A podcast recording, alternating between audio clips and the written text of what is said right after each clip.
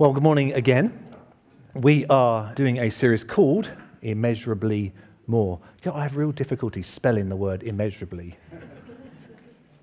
There's too many vowels in, in uh, don't quite get it right. But anyway, hopefully we've got it right for this morning. This is our key verse, everybody. Now to him who is able to do immeasurably more than all we ask or imagine. It's quite a verse, isn't it? We probably live in the now and the not yet of this verse, don't we? But today we're going to go, uh, well, before we get into today, do you remember last week? Sarah, this was uh, for those who weren't here last week. Uh, uh Sarah um, got up a ladder and was uh, proclaiming to us, preaching from a ladder. And boy, did she preach, didn't she? Um, she was sharing what she'd done with Hope Kids a few weeks before, but was just saying how when she shared this with the kids, she was just saying that this is who God is. He is with you. And she was delighted to see what God was doing. And so I said, Come and share it with us. And there she was up the ladder saying, Wherever we are, God is there for us. He did a great job uh, in doing that. But today, we're going to go into the roots. See what I did there? Yes. John 15. If you have a Bible, please find John 15. Uh, last week, I embarrassed Shah by getting her to come do some hula hooping. She didn't do that. I ended up doing some hula hooping, but I've asked her to come and read this bit from the Bible for us. So, Shah, would you mind coming and reading this for us? No hula hoops at all that I can see up the front here. Are you checked? wise woman, wise woman. Anyway, here, you grab that. Uh, Shah's going to read this for us. So, John 15 from verse 1 says, I am the true vine, and my Father is the vine dresser. Every branch in me that does not bear fruit, he takes away. And every branch that bears fruit, he prunes, that it may bear more fruit. You are already clean because of the word which I have spoken to you. Abide in me, and I in you. As the branch cannot bear fruit of itself unless it abides in the vine, neither can you unless you abide in me. I am the vine, you are the branches. He who abides in me, and I in him, bears much fruit. For without me you can do nothing. If anyone does not abide in me, he is cast out as a branch and is withered, and they gather them and throw them into the fire, and they are burned. If you abide in me and my words abide in you, you will ask what you desire, and it shall be done for you. By this my Father is glorified, that you bear much fruit, so you will be my disciples. Thank Praise you. Lord. Amen. Yeah, Lord, speak to us from this passage. Reveal to us what's going on here. Shape our lives uh, because of it. Amen. Yeah, thank you, Shah. That was great. Now, if we're going to look at the Bible, we have to ask ourselves some questions. One of the questions is what did it mean then? What does it mean now? Some of you might have read this bit before. So let's ask ourselves some questions, shall we? Where does this bit in the Bible take place? So, where does this take place? Well, Sarah, she's always good, isn't she? well, you can answer the first one, but we're going to let others have a go. Go on. It's the last supper of Jesus celebrating his last supper before he goes into the Garden of Eden. Oh, she's good, isn't she? I can't, no, no chocolate or anything. So, um, the upper room in Jerusalem. Yes. Do we agree with that? Yes. Okay, next question, Sarah. You're not allowed to put your hand up. when? When roughly was this? When did it take place? She's sitting on her hands, bless her. Oh, you're not sure, right? Yeah, when? When? So it's the Last Supper. Sarah said that. Okay. So who was there? Who was in the room? Jesus and, and the disciples. Yep, yep. And uh, why were they there? I'll answer that one. It's his final words, wasn't it? Uh, if you know the book of John, he takes about four or five chapters to really drill down. There's a really detailed conversation of what's going on. Everything's like slows down, and they're really, he's really listening in. So that's the context in which Jesus is talking to them. And Jesus says this He says, I am the true vine. Now, again, if we're looking at this, we should be asking ourselves some questions. Why is he saying that? Why is he saying he's the true vine? If you know any of your Old Testament, you will know, and in our small group, we looked at this. Do you remember? We did the I ams in our group. Yeah. Tarina, remember? Um, there's a few verses uh, in the Old Testament that talked about Israel being the vine. Here's just an example. You transplanted a vine from Egypt, you drove out the nations, and you planted. It. That's from Psalm 80. If you think of some of the Old Testament prophets, they would talk about the nation of Israel being the vine, connected to God. But here's the thing Israel didn't live up to what God wanted for them to do. They basically failed. And the prophets in the Old Testament were kept calling them out, saying, You should have been God's vine, but you weren't. You didn't quite measure up to it. So when the disciples are hearing Jesus saying this, they will have that backdrop. They will know what's going on so they can join the dots. He's saying, Israel, it didn't quite happen. But the true Israel, I am here, not me. Jesus is saying, I am the true vine. The institution failed, but it doesn't fail with me. There's an important message there, isn't there? And we can put our hope and our trust into lots of different things, but sometimes they fail us. But not with Jesus, because he is the true vine. Then he goes on to talk about um, his father being the gardener. I am a lousy gardener. yeah. I have a go at planting things. Some of them work, some of them don't work. When it comes to that time of the year in the autumn, I think, right, pruning time. Do I know what to do? No, I just hack, hack, hack, hack, and hope for the best. Some of them grow back the next year, some of them don't. Jesus is saying here that his father is the gardener. Now, again, there's something going on here. He's talking about a form of judgment. And it's only God our Father who is the righteous judge.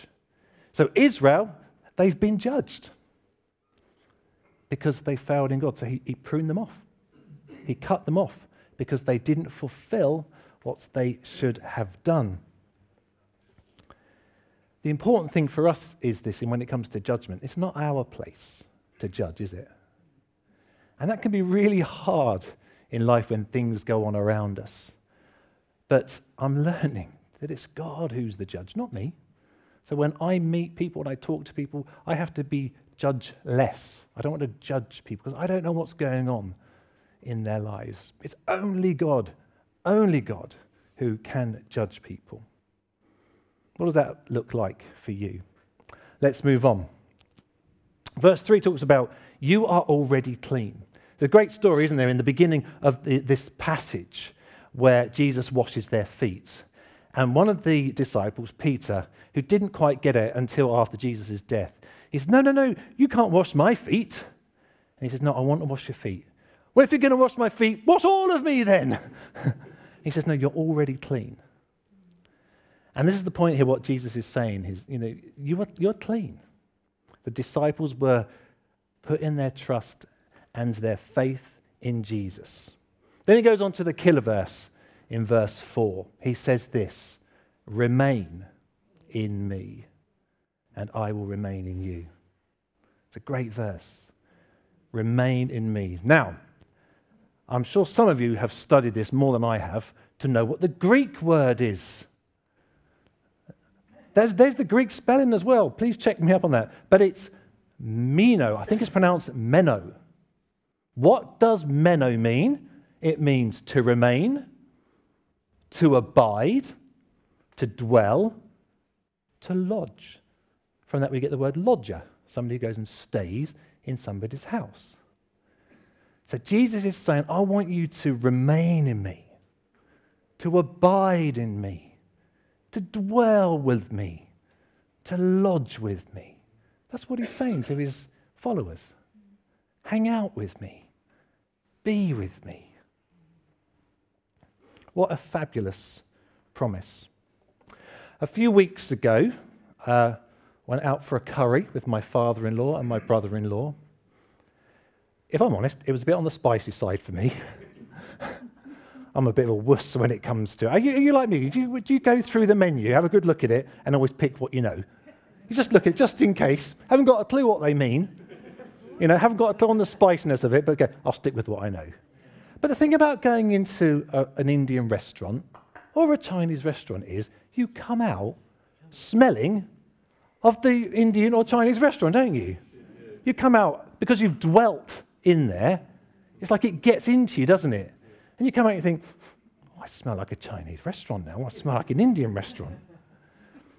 What about hanging around people who, who um, uh, have a different accent? Do you find you start picking up their accent? You know, if you're hanging around the Americans, Linda, you end up talking a little bit like this. That's how you speak, Linda. That's how we hear you. You know, are you like that? Are you one of those people that if you hang around certain kind of people, yeah, what do you, what do you?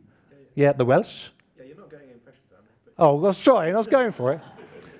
Many years ago, when I used to do a lot of school assemblies, I had a few accents, but they all ended up being the same one. It was kind of a, an Indian Welshman. Because they, they, was, they just started off all the same way, and I was trying to just do a different kind of accent. and just ended up being like a country Welshman from India. Terrible with accents. But sometimes, if you go into certain places, you just, if you hang around in there, you kind of end up smelling like it. Or if you've been around people with different accents, you can end up sounding like them.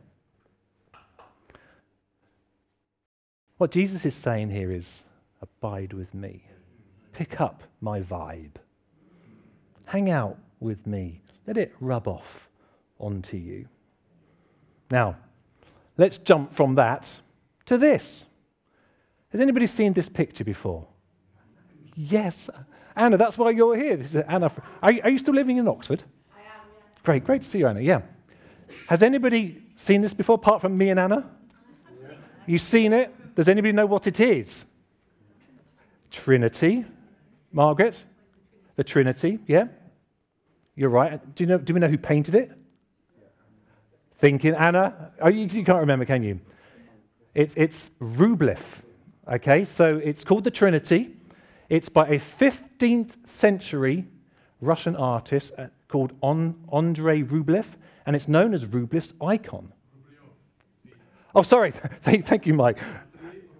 There you go. I need one more time. Okay, Rublev. See, I can't pick that accent up, can I? Okay, have a look at this picture here, this icon. It's based on the Trinity. It's actually based on the story of Abraham uh, when, he, when he met with God. But look at the picture here. So you've got an image of the Father, image of the Son, and image of the Holy Spirit. There is details into who is who. Um, the middle one is supposed to be uh, Father because of the colours. They're not particularly clear on the screen. The one on the right, this should be a little bit more greener to rep- represent kind of uh, this is the Son, and this one is the Holy Spirit. And this garment, this Holy Spirit supposed to be wearing are a little bit more translucent. Um, if you look at it, I've got this poster in my office. So if you come see me, you can have a good look at it. Now, what I love about this is they're sitting at a table and they are celebrating communion. Can you see the bowl? That represents uh, communion. Now, here's the thing the table is open, they're not closed in, there's an opening. The whole point is that the viewer is invited to come and sit with them at the table. Can you see that? You see the opening. that So, the angle that we're looking at, so there's an invitation to come and sit with them, to come and hang out, to come and abide, to come and dwell with them. As we do that, we're changed. The Bible talks about us being changed from one degree of glory to another. And that happens when we hang out, when we dwell, when we abide with God.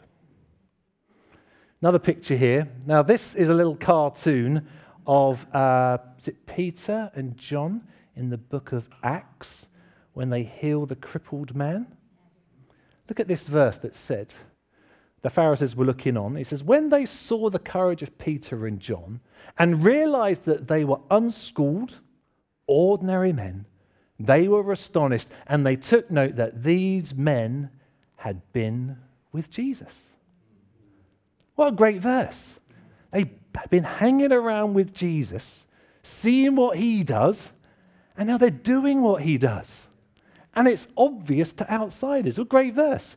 They, they took note. That doesn't mean you have to be qualified. You don't have to have a, a degree in knowing God to know God. All it needs is to hang out with Jesus and let Him begin to affect and rub off. That's a great word, isn't it? To rub off things on us. Right, let's just pause there because a few weeks ago, Terry said that this series is all about prayer. I mean, he's measurably bored. He had his L plate saying, I'm a learner. So this is, a, is about prayer. So I want to ask a quick question here. How do you see prayer? What's your definition of prayer? What do you think about when you think of prayer? Do you see it as a, a bit of a, a checklist? Need to do this, need to do this, need to pray, need to do that, need to move on. Do you see it as a bit of a shopping list? I need to pray for this, I need to pray for that, I need to pray for that, I need to pray for that. Do you see it as a bit of a genie in a bottle? You know, well, if I pray hard enough, then God's going to do this. If I rub the lamp, ta-da! Do you see prayer like that? Do you see prayer as, well, I'm not quite sure what's going to happen, but if I keep putting my, my money in, I'm going to get something back. I'm going to get hit the jackpot at some point. Or maybe you just think prayer's a little bit irrelevant. Of course, all some of these aspects are, are all in there, but how we view it will affect what we do with it. Yeah? Here's the thing. Prayer, the foundation, is simply a relationship with Father, Son, and Holy Spirit. Prayer is just hanging out with God, it's a conversation, it's abiding, it's dwelling, it's hanging out, it's being together when we're there, God begins to do things in us. God begins to shape things in us. Here's the wonderful thing we are all invited in. You and I, we are invited to meno, to remain, to abide, to dwell, and to lodge. As we do that, as we saw with the illustration of the Indian restaurant, we start to be changed as we hang out with God. Fruit begins to come. There's a great verse in Galatians 5 which talks about the fruit of the Spirit. Now, what are they? They're love, joy, peace, forbearance, kindness, goodness, faithfulness, gentleness, and self control. How are you doing with those? Well, yeah. Let's be honest, some are better than others, aren't they? But when I read that list, I kind of think, well, yeah, I like the sound of them, but I don't know whether I've got them in my life. Have you got them in your life? How do you get them in your life? How does that fruit grow in us? Well, I often think about the Apostle Paul. If you've ever read Paul, you will see that he was a man who did some incredible things for God. And yet he suffered greatly for God, didn't he? He was beaten, flogged, pelted with stones, he was on the run, he was shipwrecked, and he was imprisoned. So he had a pretty tough life. And yet, he was a man of joy, wasn't he? He seemed to know the joy of the Lord. And in fact, the letter to the Philippians was written from prison. And there's 16 times he talks about the joy of the, God, of the joy of the Lord, you know, rejoicing in God and encouraging people to rejoice in God. So, how can a man who's been beaten and chased and whipped talk about the joy of God in his life? It seems to not kind of compute in my mind unless he knew the secret of abiding of dwelling, of knowing what it is to have that relationship with God, that that was overriding in his life. And I want to suggest to you that that's what he knew. He knew how to dwell in God. So even when he was in a prison cell, and you can read in the book of Acts, says he was worshiping God and he was praying because he knew wherever he was, God was with him. And so it affected his situation. It affected his outlook. It affected how he spoke and what he did because he knew the secret of abiding, of dwelling. And here's a man who is full of joy. Most of the references of joy are from Paul in the Bible.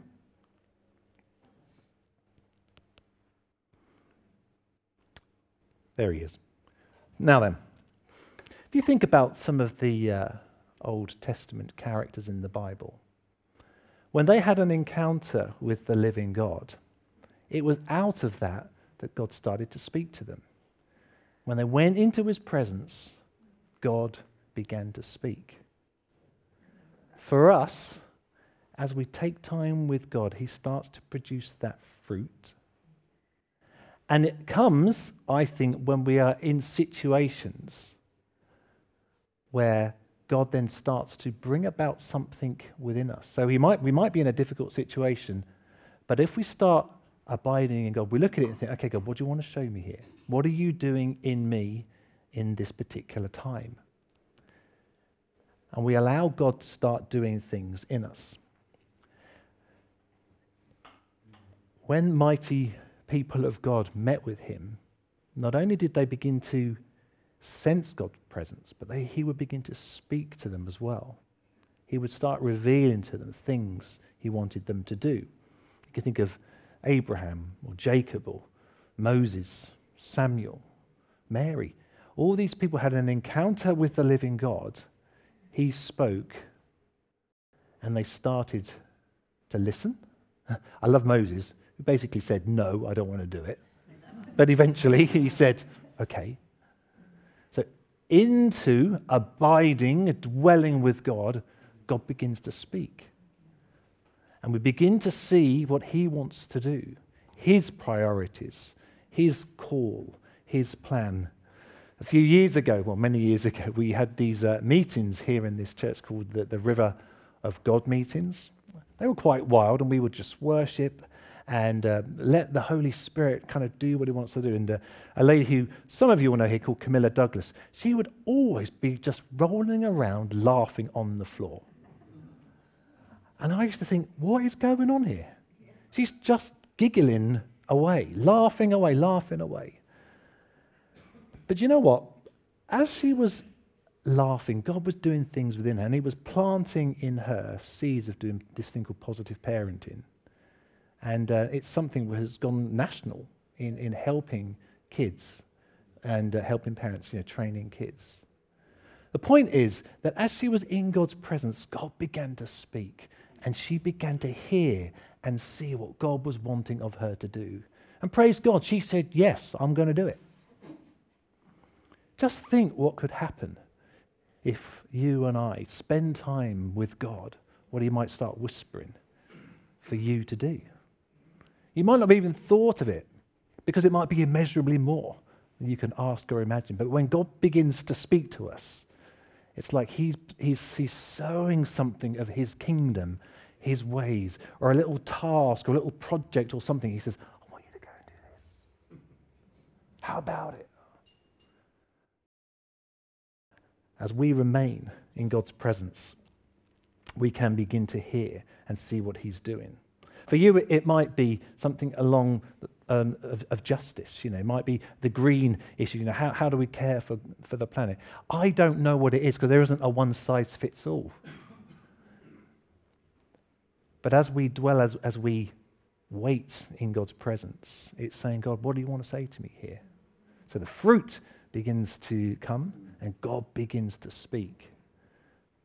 How we do that, I'll come on to in a minute. Let me just read a little bit more from John 15. Verse 5 says, I'm the vine, you're the branches. If you remain in me and I in you, you will bear much fruit. Apart from me, you can do nothing. What he's saying is the fruit that God wants us to do that He's after in us. We need to get from Him His commissioning, the things that He is after in our lives. If you do not remain in me, you're like a branch that is thrown away and withers. Such branches are picked up and thrown into the fire. In other words, it's, it's worthless. You know, if we're not doing what God wants in our lives, then it really doesn't mean much to Him. So remain in me, let my words remain in you. Then whatever you wish, it will be done for you. Wow.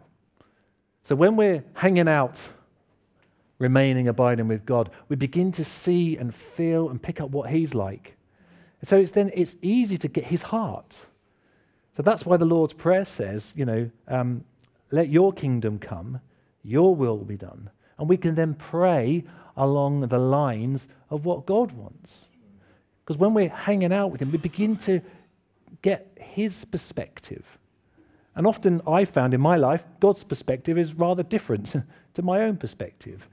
And guess who's the one who needs the adjusting?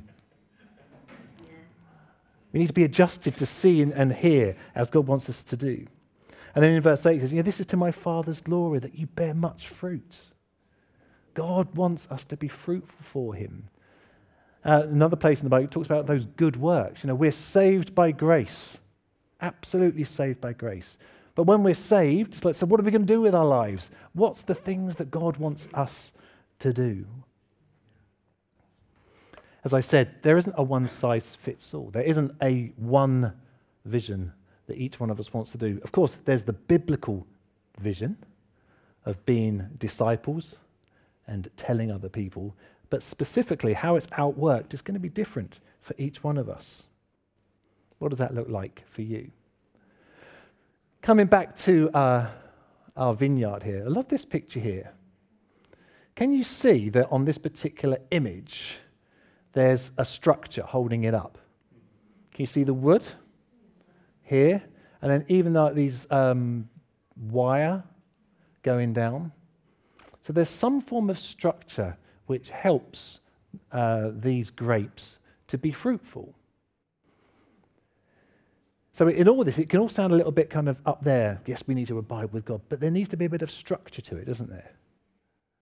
Now, again, this isn't forcing anything on anybody, but it's simply saying, so what, what can you do to give a bit of structure to help you abide and to remain? Um, in our small group in, in January, we were talking about Bible in a year. And uh, a few people have decided to go for it this year. Um, and there's some great apps you can get on your phone. And you can listen to, uh, we were joking, you, know, you have Nicky Gumbel and then David Suchet, you know, Poirot doing the readings. And then there's Pippa Adds. That was, that was the funny bit. Have you heard the Pippa Adds bits? A little bits on the end. Um, she just adds a little comment on the end about it. Oh, there's the 24 7, the Pete Greig um, Linea, Lectio Divina, thank you. Um, there's some apps out there. For you, it might be listening to worship music, it might be going out for a walk. It's very creative how we connect with God. My encouragement is find your thing. Find the thing that helps you to ab- abide. You know, I, I like to go running. Boy, am I slow. But I, for me, it's just, I just like to be out meditating on things, chewing things over. You know what? I think I'm connecting with God in that way.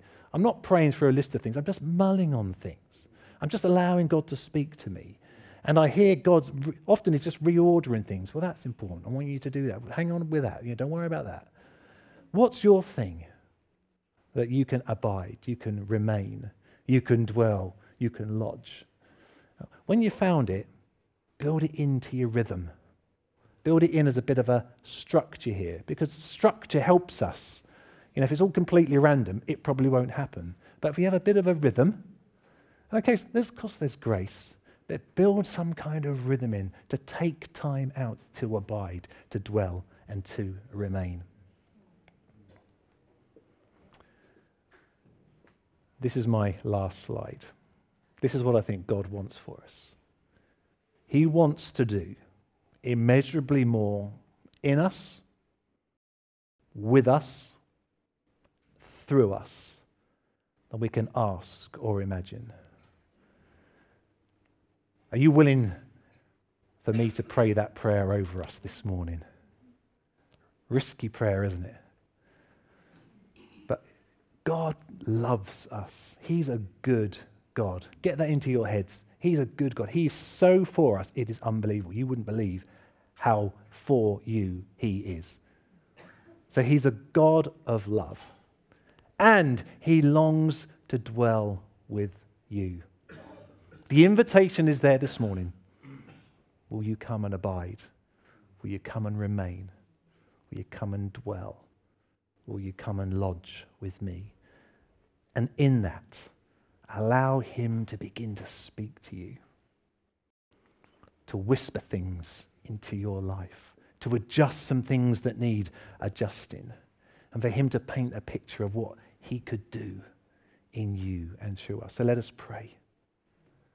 Lord, we thank you for your word to us. Thank you for this uh, passage of the vine. Thank you that your invitation this morning is for us, each one of us, to come and dwell with you, to remain in you, to abide in you, to lodge in, with you.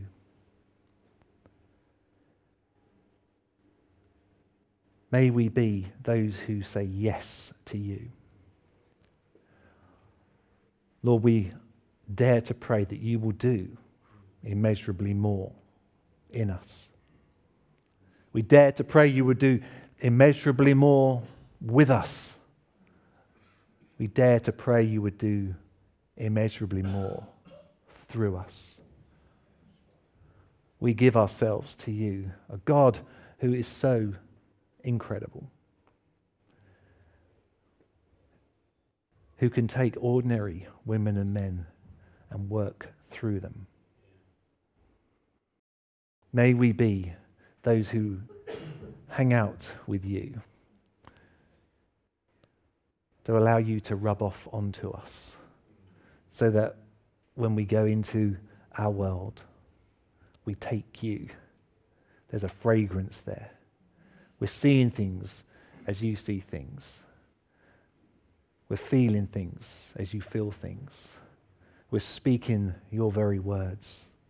We're being prompted by you to pray. And we're being ambassadors for you. So we can be like Peter and John, where people will say, What is it about these people? Maybe they've hung out with Jesus. Lord, let your kingdom come. Let your will be done here on earth as it is in heaven. Fill us with your Holy Spirit today, we pray. Each one of us now, fill us with your Spirit.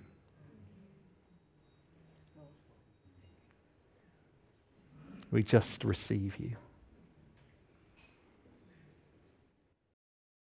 Lord, in this moment, just, just wash away fears and doubts, feelings of, I'm not worthy.